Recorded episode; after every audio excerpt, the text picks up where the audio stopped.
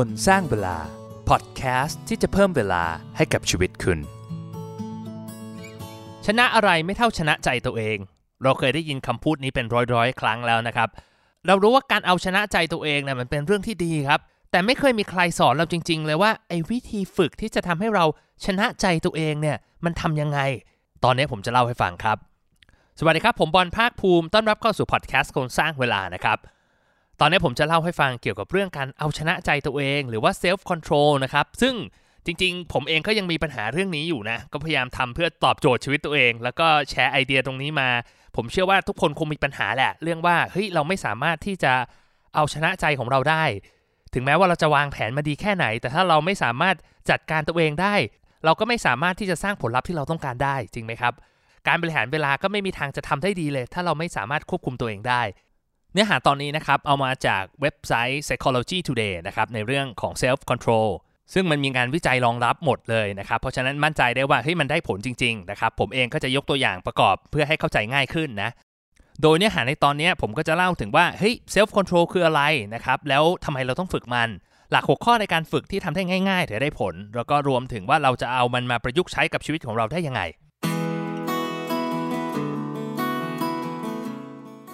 Self Control คืออะไรนะครับจากในบทความเนี้ยนิยามมันก็คือว่าความสามารถในการที่จะยับยั้งชั่งใจควบคุมตัวเองจากสิ่งเร้าเพื่อเป้าหมายที่ยิ่งใหญ่กว่า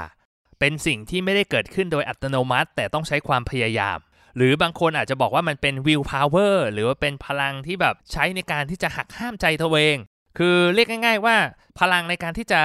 สู้กับกิเลสสู้กับสิ่งเย้ายวนใจต่างๆนะพลังที่จะช่วยให้เราสามารถที่จะเหมือน delay gratification คืออดเปรี้ยวไว้กินหวานได้อะรวมถึงความสามารถในการที่จะทำให้เราสามารถตัดสินใจโดยใช้เหตุผลมากกว่าอารมณ์แล้วทำไมเราต้องฝึกเรื่อง self control หรือว่าการเอาชนะใจตัวเองแน่นอนแหละถ้ามองด้วยเหตุผลเนี่ยถ้าเราสามารถเอาชนะใจตัวเองได้เราก็จะสามารถประสบความสำเร็จได้มากกว่านะครับทั้งในแง่ของการทำงานแล้วก็ชีวิตส่วนตัวนะแต่ในมุมของงานวิจัยเนี่ยเขาก็บอกว่าเขามีการทำวิจัยสำหรับคนที่มี self control ที่ดีเนี่ยผลลัพธ์ที่ออกมาคือหนึ่งผลสอบดีกว่าเรียนได้ดีกว่าสองมีความเสี่ยงจากโรคอ้วนน้อยกว่าฟิตกว่าแล้วก็มีกล้ามเนื้อที่แข็งแรงกว่าและข้อสุดท้ายคือรายได้ดีกว่าและแฮปปี้กับงานมากกว่าดูแล้วโอ้โหนี่คือมีงานวิจัยรองรับหมดเลยนะครับซึ่งเขาบอกว่าให้เซลฟ์คอนโทรลเนี่ยมันมีผลต่อชีวิตของเรามากขนาดนี้แต่หลายคนเนี่ยไม่รู้วิธีที่จะฝึกมันแล้วเราจะฝึกยังไงผมเอา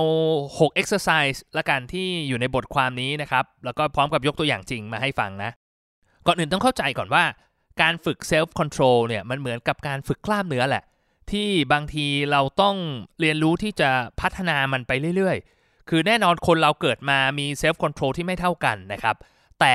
เป็นเรื่องที่ฝึกได้คอนเฟิร์มด้วยงานวิจัยแล้วมันเป็นเรื่องที่สามารถฝึกและพัฒนาต่อเนื่องได้ถ้าเราเกิดมาไม่ได้มีself control ที่ดี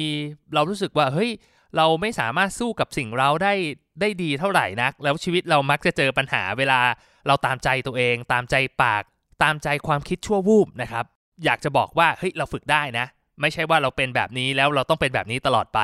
แต่หลักข้อแรกในการที่จะฝึกวิธีชนะใจตัวเองที่ง่ายและได้ผลกลับไม่ใช่การสู้ครับแต่เป็นการหนีครับเขาบอกว่าการหลีกหนีหรือว่าเบี่ยงเบนความสนใจตัวเองอ่ะจากสิ่งเย้ายวนต่างๆเนี่ยเป็นวิธีที่ดีที่สุดในการที่จะจัดการกับปัญหาวิธีหนึ่งนะครับเพราะว่าต้องยอมรับก่อนว่ามนุษย์เราเนี่ยไม่ได้ถูกออกแบบมาเพื่อจะสู้กับสิ่งเย้ายวนพวกนี้เพราะว่าโดยกลไกการทำงานของมนุษย์น่ะร้อยละแปดเก้าสิบในชีวิตของเรานะครับเราใช้จิตใต้สำนึกเป็นหลักคือมันเป็นเหมือนออโต้ไพลอตอ่ะเป็นอัตโนมัติซะหมดการที่เราจะไปสู้กับสิ่งเร้าในชีวิตของเราเนี่ยมันแทบจะเป็นไปไม่ได้เลยมันมีงานวิจัยอันนึงครับผมคิดว่าหลายคนอาจจะเคยได้ยินอันนี้ก็คือปีหนึ่งพันเก้าร้อยเจ็ดสิบสองเนี่ยเขาเรียกว่ามีงานวิจัยชื่อ Marshmallow Study คือทำการทดลองโดยเอาวาง Marshmallow อยู่ตรงหน้าเด็กหนึ่งชิ้นนะครับแล้วก็บอกกับเด็กว่าถ้าเขาสามารถที่จะอดทนรอได้ครบสิบห้านาทีทางทีมวิจัยเนี่ยก็จะเอา Marshmallow มาให้อีกชิ้นนึงแต่โดยเฉลี่ยนะครับผลลัพธ์ออกมาว่าเด็กเนี่ยรอได้เฉลี่ยหกนาทีก็คือเรียกได้ว่าเกือบทุกคนแหละโดย average เนี่ยสู้กับมันไม่ไหวนะครับแต่เขาก็บอกว่าเฮ้ยมันมีคนที่สามารถรอได้ถึงสิบห้านาทีเนี่ยหนึ่งในเทคนิคที่เด็กใช้แล้วเวิร์กมากคือการเอามัชเมลโล่ไปซ่อนครับหรือการที่จะแบบเบี่ยงเบนความสนใจตัวเองเช่นว่าแบบร้องเพลงหรือหันไปมองทางอื่นเพื่อที่จะไม่สนใจกับไอ้มัชเมลโล่ที่อยู่ตรงหน้าทำให้สามารถหักห้ามใจได้ดีขึ้น สิบปีหลังจากนั้นนะครับก็มีการทดลองคล้ายๆกันแต่ว่าครั้งนี้ไม่ใช่เด็กนะครับแต่เป็นนกพิราบแต่เขาก็เปลี่ยนจากมัชเมลโล่เป็นอาหารนกนะไม่ใช่ว่าให้นกพิราบไปกินมัชเมลโล่นะครับคือถ้านกพิราบเนี่ยสามารถรอได้เนี่ยจะได้อาหารที่ดีกว่าและอร่อยกว่านะครับก็เหมือนกันนกที่สามารถรอได้เนี่ยคือเป็นนกที่ดิสแทรกตัวเองหรือว่าเบี่ยงเบนความสนใจไม่ไปทำอย่างอื่นไม่มองอะไรอย่างเงี้ยก็จะเป็นนกที่สามารถอดทนรอได้ดีกว่าการทดลองมัชเมลโล่นะครับสำหรับเด็กที่เอาชนะใจตัวเองได้เนี่ยเกินสิบห้านาทีเนี่ยเขามีการทำวิจัยต่อเนื่องครับสิบหกปีหลังจากนั้นเนี่ยเขาบอกว่าเด็กที่อดทนรอมัชเมลโล่ได้นะได้คะแนนสอบที่ดีกว่าผล เอส เอ ที ก็คือแค่ตอนสอบ Entrance ของเขานะครับที่ดีกว่ามีความสามารถในทางสังคมแล้วก็การควบคุมอารมณ์ตัวเองได้ดีกว่าแปลว่าไอ้ Self Control เนี่ยมันมีผลมากๆและวิธีหนึ่งที่ใช้ได้คือการเบี่ยงเบนความสนใจนะก็ลองดูถ้าเราต้องเจอกับเหตุการณ์ที่เราต้องสู้กับสิ่งเร้าในใจของเรานะครับก็พยายามหากิจกรรมที่จะเบี่ยงเบนความสนใจของตัวเองเช่นว่าแบบเฮ้ยออกไปเดินกระโดดตบวิดพื้นนะครับโทรหาเพื่อนหรือว่าเอาผ้าไปซักหรือว่าทำธุระอะไรก็ได้ที่ทำให้เราหลีกหนีจากไอ้สิ่งเร้าตรงนั้นนะครับมันจะทำให้เราจัดการตัวเองได้ดีขึ้นอย่างที่ผมบอกไปว่าใจของมนุษย์นะไม่ได้ถูกออกแบบมาให้สู้กับสิ่งเร้านะครับวิธีที่ดีที่สุดวิธีหนึ่งก็คือการหลีกเลี่ยงมันซะนะอย่าไปปะทะมันตรงๆเทคนิคในการฝึกข้อที่สองนะครับก็คือการเพิ่ม awareness หรือว่าเพิ่มความรู้ตัวอย่างที่ผมบอกไปว่าร่างกายของคนเราเนี่ยส่วนมาก แปดสิบถึงเก้าสิบเปอร์เซ็นต์ รันโดย autopilot หรือว่าเป็นจิตใต้สำนึกของเรานะครับลองคิดดูสิครับว่าวันๆนึงเนี่ยมันมีสิ่งเย้ายวนใจเราเยอะแค่ไหนอะอาหารอร่อยๆให้เราไปกินขนมหวานๆโซเชียลมีเดียการ์ตูน YouTube หรือว่าอะไรที่มันแบบเร้าใจเราทำให้เราแบบอยากจะไปซื้อมันอยากจะได้มันมาครอบครองนะครับไอ้สิ่งเหล่านี้มันเยอะมากเป็นไปไม่ได้เลยที่เราจะนับได้ว่าวันหนึ่งมันมีเยอะแค่ไหนนะครับเพราะว่าจริงๆแล้วเนี่ยมันส่งผลกระทบในเชิงของจิตใต้สำนึกมากกว่าจิตสำนึกอ่ะยกตัวอย่างเราง่ายๆนะครับเวลาเราไปซื้อของที่ซูเปอร์มาร์เก็ตถ้าสมมติว่าเราไปตอนหิวเนี่ยเทียบกับไปตอนอิ่มเนี่ยแน่นอนว่าการไปตอนหิวเนี่ยมันทำให้เราซื้อพวกขนมพวกช็อกโกแลตอะไรเยอะกว่าตอนที่เราอิ่มแน่นอนใช่ไหมครับเพราะฉะนั้นถ้าเราการรู้ตัวเราตรงนี้ว่าเฮ้ยเรากำลังหิวอยู่นะมันก็ทำให้เราสามารถจัดการกับชีวิตตรงนี้ได้ดีขึ้นนะแล้วเราจะฝึกการรู้ตัวเองได้ยังไงไอ้บทความนี้ไม่ได้เขียนไว้แต่ว่าผมให้ให้หลักคร่าวๆแล้วกันมีคำพูดหนึ่งที่ผมชอบมากนะครับจากหลวงพี่โกวัดป่าธรรมอุทยานนะครับก็บอกว่าเราควรจะต้องมีสติรู้ตัวระหว่างวันเราไม่จำเป็นต้องนั่งสมาธิวันละสองชั่วโมงเพื่อที่จะฝึกสติแต่ว่าเราแค่รู้ตัวระหว่างการเราเดินไปทำงานตอนกินข้าวเที่ยงหรือว่านั่งดูลมหายใจตอนที่เรารอรถอยู่อย่างเงี้ยแค่นี้มันก็ช่วยให้เรามีสติมากขึ้นได้แล้วนะครับอย่าไปแบบเฮ้ยรอเก็บแบงค์พันทีเดียวเก็บเหรียญสลึงเหรียญบาทแค่นี้ก็พอแล้วมันก็สามารถช่วยให้เรามีสติระหว่างวันได้มากขึ้นพอเรามีสติระหว่างวันได้มากขึ้นเราก็จะรู้ทันไอ้สิ่งเร้าเหล่านี้แล้วเราก็จะจัดการกับมันได้ดีขึ้นเราไม่มีทางที่จะจัดการศัตรูได้ถ้าเราไม่รู้ว่าศัตรูอยู่ไหนถูกไหมเพราะฉะนั้นเนี่ยการเพิ่ม awareness หรือการเพิ่มสติระหว่างวันเนี่ยมันจะทำให้เรามองเห็นศัตรูชัดเจนขึ้นว่ามันคืออะไรแล้วเราจะจัดการกับมันได้ยังไงหลวงพี่โกมีประโยคนึงที่ผมคิดว่าสามารถเอาไปใช้ได้หลวงพี่บอกว่าให้เดินทีละก้าวกินข้าวทีละคำแปลว่าไม่ว่าเราจะทำอะไรให้มีสติรู้ตัวทำอย่างมีสติแค่นี้มันก็จะช่วยได้ตอนแรกมันก็จะยากนิดนึงนะผมเองก็ยังฝึกเดินทีละก้าวกินข้าวทีละคำอยู่นะครับบางทีกินทั้งมื้อเลยเนี่ยรู้ตัวแค่ สี่ห้าคำแต่อย่างน้อยมันก็เป็นการฝึกเราลองสังเกตตัวเองนะครับเวลาเราเปลี่ยนอิริยาบถดูครับจากนั่งเป็นยืนจากยืนเป็นนั่งพวกนี้ก็จะช่วยเหมือนเตือนสติให้เรารู้ตัวได้มากขึ้นเหมือนกันวิธีฝึกให้ชนะใจตัวเองที่ทำได้ง่ายแต่ได้ผลข้อที่สามนะครับก็คือการเติมพลังของ will power ด้วยการสร้างแรงจูงใจครับคือในการวิจัยเรื่องของ will power เนี่ยผมจะบอกว่าหลายคนเชื่อว่า self control หรือว่า will power เนี่ยความสามารถในการยับยั้งชั่งใจเนี่ยเป็นอะไรที่มันมีปริมาณจำกัดคือถ้าเราใช้เยอะเราก็จะไม่สามารถที่จะควบคุมตัวเองได้นะครับผมเองก็เป็นบ่อยนะอย่างเช่นว่าเวลาบางทีที่เราทำงานเยอะๆแล้วตอนเย็นเนี่ยเรารู้สึกว่าเฮ้ยเราควบคุมตัวเองไม่ได้เวลาเราจะกินขนมหรือว่ากินอาหารที่ไม่มีประโยชน์หรือกลับกันช่วงไหนที่ผมไดเอทอยู่แล้วพยายามที่จะแบบ fasting หรือว่าคุมอาหารบางอย่างที่จะไม่กินมันนะครับทำให้ผมควบคุมตัวเองได้น้อยลงอ่ะเวลาทำงานผมว่าท่านผู้ฟังก็น่าจะเจอเหตุการณ์ประมาณนี้นะครับมันมีงานวิจัยอันนึงรองรับกับตรงนี้นะครับเขาบอกว่าเขาเรียกว่าคุกกี้เอ็กซ์เพริเมนต์คือจัดทำโดยบัลมิสเตอร์นะครับนักจิตวิทยาในปีหนึ่งเก้าเก้าแปด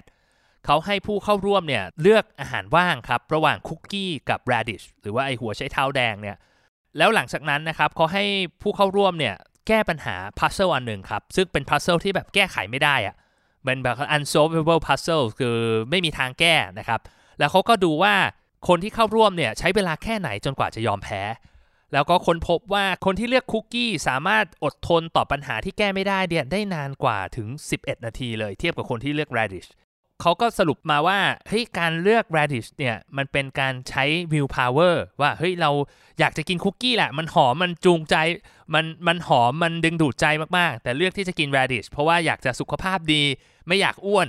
และไอ้การตัดสินใจตรงนี้มันใช้ will power ไปมันทำให้เขามีพลังน้อยลงในการที่จะแก้ปัญหาไอ้ตัว puzzle ตรงนั้น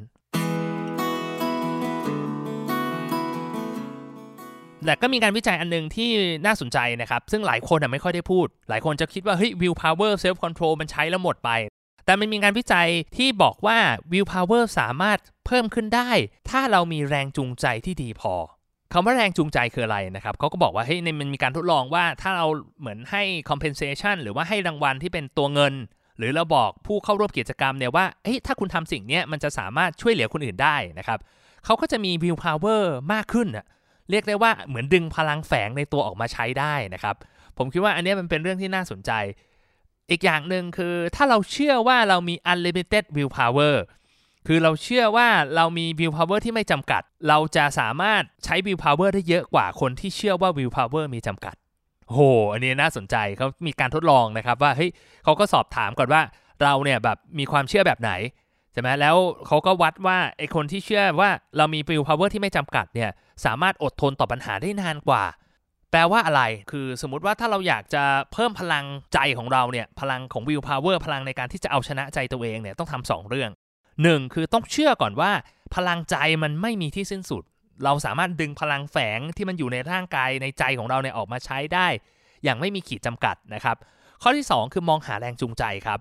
คืออาจจะเป็นตัวเงินอาจจะเป็นเรื่องที่ว่าเราทำแล้วมันสร้างประโยชน์ให้กับคนอื่นหรือมองหาเหตุผลที่เอ๊ะทำไมเราถึงทำสิ่งนั้นเช่นเราบอกว่าเราหาเงินไปเยอะๆเพราะว่าเราอยากจะดูแลพ่อแม่ให้ดีขึ้นใช่ไหมเราอยากจะลดน้ำหนักเพราะเราอยากจะหาคู่ชีวิตหาแฟนแล้วเรารู้สึกไม่มั่นใจในตัวเองในน้ำหนักที่เป็นอยู่ตอนนี้ซึ่งผมว่าไม่ว่าจะเป็นเหตุผลอะไรก็ตามอ่ะไอ้ motivation ตรงเนี้ยมันจะทำให้เราสามารถเอาชนะใจตัวเองได้ง่ายขึ้นหลักข้อที่สี่ในการฝึกวิธีเอาชนะใจตัวเองนะครับคือการออกกำลังกายครับหลายคนฟังเผลอๆรู้สึกว่าแบบเฮ้ยมันจะเกี่ยวข้องยังไงเกี่ยวกับเรื่องของการเอาชนะใจตัวเองมันมีการทดลองอันนึงครับเขาให้ผู้เข้าร่วมการทดลองเนี่ยเข้าโปรแกรมการออกกำลังกายสองเดือนเขาบอกว่าหลังจากออกกำลังกายครบสองเดือนแล้วเนี่ยคนกลุ่มนี้มีความสามารถในการที่จะเอาชนะใจตัวเองที่ดีขึ้นก็คือว่าสามารถควบคุมอารมณ์ตัวเองได้ควบคุมพฤติกรรมการใช้จ่ายเงินได้เรียนดีขึ้นนะครับแล้วก็ทานอาหารที่มีประโยชน์มากขึ้นรวมถึงทำงานบ้านบ่อยขึ้นนอกจากนี้มันยังมีงานวิจัยอีกอันนึงนะครับที่บอกว่าให้การออกกำลังกายเนี่ยมันช่วยให้เราเครียดน้อยลงในการที่จะจัดการกับนิสัยที่ไม่ดีเช่นเรื่องของการกินเหล้าสูบบุหรี่มันทำให้พฤติกรรมเหล่านี้ลดลงในขณะที่เราจัดการกับมันได้ดีขึ้นด้วยซึ่งถ้าเรามองกันดีๆแล้วนะครับไอการออกกำลังกายเนี่ยโดยนิยามมันเป็นการฝึกที่จะเอาชนะใจตัวเราเองอยู่แล้วคนเราเนี่ยผมเชื่อว่ามันต้องมีโมเมนต์ที่รู้สึกว่าแบบไม่อยากจะออกกำลังกายนะครับผมเองก็เป็นเวลากลับบ้านมาตอนเย็นรู้สึกเหนื่อยไม่อยากจะออกไปวิ่งไม่อยากจะออกกำลังกายแต่การที่เราต้องบังคับตัวเองให้ไปออกกำลังกายมันเป็นการฝึกในการที่จะเอาชนะกิเลสหรือเอาชนะไอความอยากณปัจจุบันเนี่ยเพื่อผลประโยชน์ระยะยาวของตัวเราอยู่แล้วนะถ้าเราทำบ่อยๆมันก็เป็นการฝึกกล้ามเนื้อตรงนี้ข้อสุดท้ายนะครับวิธีฝึกให้ชนะใจตัวเองที่ง่ายแต่ได้ผลนะก็คือการกำหนดกฎเกณฑ์ล่วงหน้ากฎเกณฑ์ล่วงหน้าเนี่ยก็คือว่าเหมือนกับเป็นการซ้อมอ่ะเป็นการวางแผนไปเลยว่าถ้าเกิดสิ่งนี้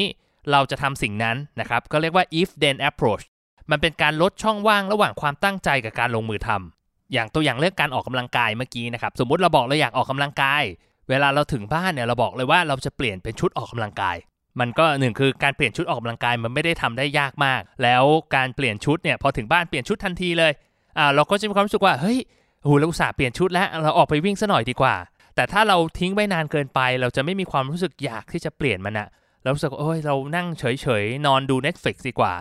อีกตัวอย่างนึงสมมติว่าเราอยากจะทานอาหารให้เฮลตี้มากขึ้นอยากจะลดน้ำหนักเทคนิคเนี้ยผมเอามาจากโทนี่โรบินส์เขาเคยเล่าให้ฟังผมว่าเอ้ยมันเวิร์กดีโทนี่โรบินส์บอกว่า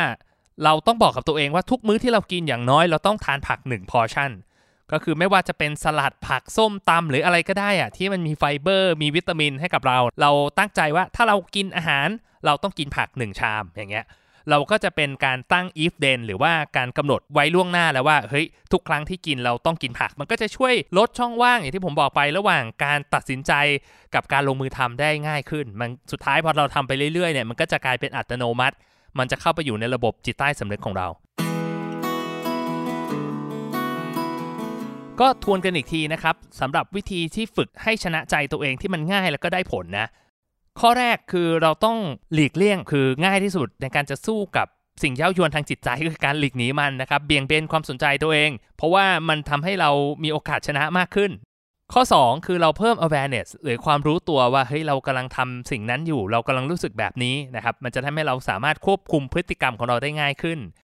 ข้อสามเติมพลังของ will power ด้วยการสร้างแรงจูงใจข้อสี่คือการออกกำลังกายแล้วก็ข้อห้าคือการกำหนดกฎเกณฑ์ตั้งข้อแม้ล่วงหน้าไปเลยว่าเฮ้ยถ้าเกิดสิ่งนี้ขึ้นเราจะทำอะไรแต่สุดท้ายนะครับผมอยากจะบอกให้ว่าวิธีที่ดีที่สุดที่จะช่วยให้เราชนะใจตัวเราเองได้เนี่ยก็คือการฝึกที่จะฝืนใจตัวของเราเองครับซึ่งผมคิดว่าวิธีนี้เป็นวิธีที่ตรงที่สุดแล้วนะครับมันมีงานวิจัยอันนึงครับบอกว่าในหนึ่งวันเนี่ยมันมีสิ่งที่แบบเย้ายวนใจเราเยอะมากเราเองเนี่ยเลือกที่จะต่อต้านหรือว่าคล้ายๆกับฝืนใจตัวเองอ่ะประมาณสองในห้าของสิ่งที่เราเจอหมายถึงว่าทุก temptation ทุกสิ่งยั่วเย้ายวนใจของเราเนี่ยเราเลือกที่จะสู้กับมัน สี่สิบเปอร์เซ็นต์ มันมีสถิติอยู่ครับว่าถ้าเราแบบปล่อยไปตามสบายเลยที่เราแบบไม่ไม่ฝืนมันนะครับโอกาสที่เราจะทำตามแรงจูงใจตรงนั้นน่ะสูงถึง เจ็ดสิบเปอร์เซ็นต์ เลยในขณะที่เราถ้าเราตั้งใจที่จะฝืนใจตัวเองนะครับโอกาสตรงนี้จาก เจ็ดสิบเปอร์เซ็นต์ น่ะลดลงมาเหลือแค่ สิบเจ็ดเปอร์เซ็นต์ เองหมายความว่าอะไรหมายความว่าก็แค่แรงใจของเราเนี่ยแหละที่มันจะช่วยลดโอกาสที่เราจะไปทำในสิ่งที่เราไม่ควรทำมันจะเพิ่มโอกาสในการที่เราจะทำในสิ่งที่เราควรจะทำหรือว่าอยากจะทำวิธีนี้อาจจะฟังดูเหมือนขวานผ่าซากไปหน่อยนะเฮ้ยอ้าวชนะตัวอยากจะชนะใจตัวเองก็ฝืนใจตัวเองสิใช่ไหมคือผมคุยกับพี่ๆน้องๆในวงการการลงทุนหลายๆคนที่แบบเป็นสายปฏิบัติธรรมนะครับที่ชอบที่จะศึกษาธรรมะฝึกสติฝึกสมาธิของตัวเองเนี่ยมีหลักอย่างหนึ่งที่หลายคนพูดเหมือนกันผมรู้สึกว่าเออมันน่าสนใจคือเขาบอกว่าถ้าเรารู้สึกอยากทำเราจะไม่ทำเออแปลกดีนะครับมันฟังดูซาดิสมากๆเลยนะครับว่าแบบเฮ้ยคือแบบยิ่งอยากทำยิ่งไม่ทำเนี่ยอยู่บนโต๊ะอยากกินอาหารอันเนี้ยมากๆเลยไม่กินอยากทำอันนี้มากเลยแต่ไม่ทำนะรอให้อยากหายอยากก่อนแล้วค่อยทำมันอาจจะเป็นวิธีการที่ฟังดูแปลกสักหน่อยนึงนะครับแต่ว่าถ้าเราฝึกบ่อยๆแล้วเนี่ยมันเป็นวิธีการที่ได้ผลมากๆเลยสุดท้ายแล้วนะครับการฝึกเอาชนะใจตัวเองเนี่ยมันไม่ใช่เรื่องง่ายหรอกครับแต่ว่าถ้าเราสามารถฝึกฝนและพัฒนาอย่างต่อเนื่องจนเราสามารถที่จะเอาชนะใจตัวเองได้แล้วเราจะเจอชัยชนะเจอความสำเร็จที่มันยั่งยืนเป็นความสำเร็จที่ไม่มีใครสามารถจะเอามันไปจากเราได้เพราะว่าถ้าเราชนะตัวเองแล้วไม่มีอะไรอีกแล้วในโลกนี้ที่เราไม่สามารถที่จะเอาชนะมันได้ก็ขอเป็นกำลังใจให้กับทุกคนนะครับผมบอลคนสร้างเวลาแล้วพบกันใหม่นะครับสวัสดีครับคนสร้างเวลาพอดแคสต์ที่จะเพิ่มเวลาให้กับชีวิตคุณ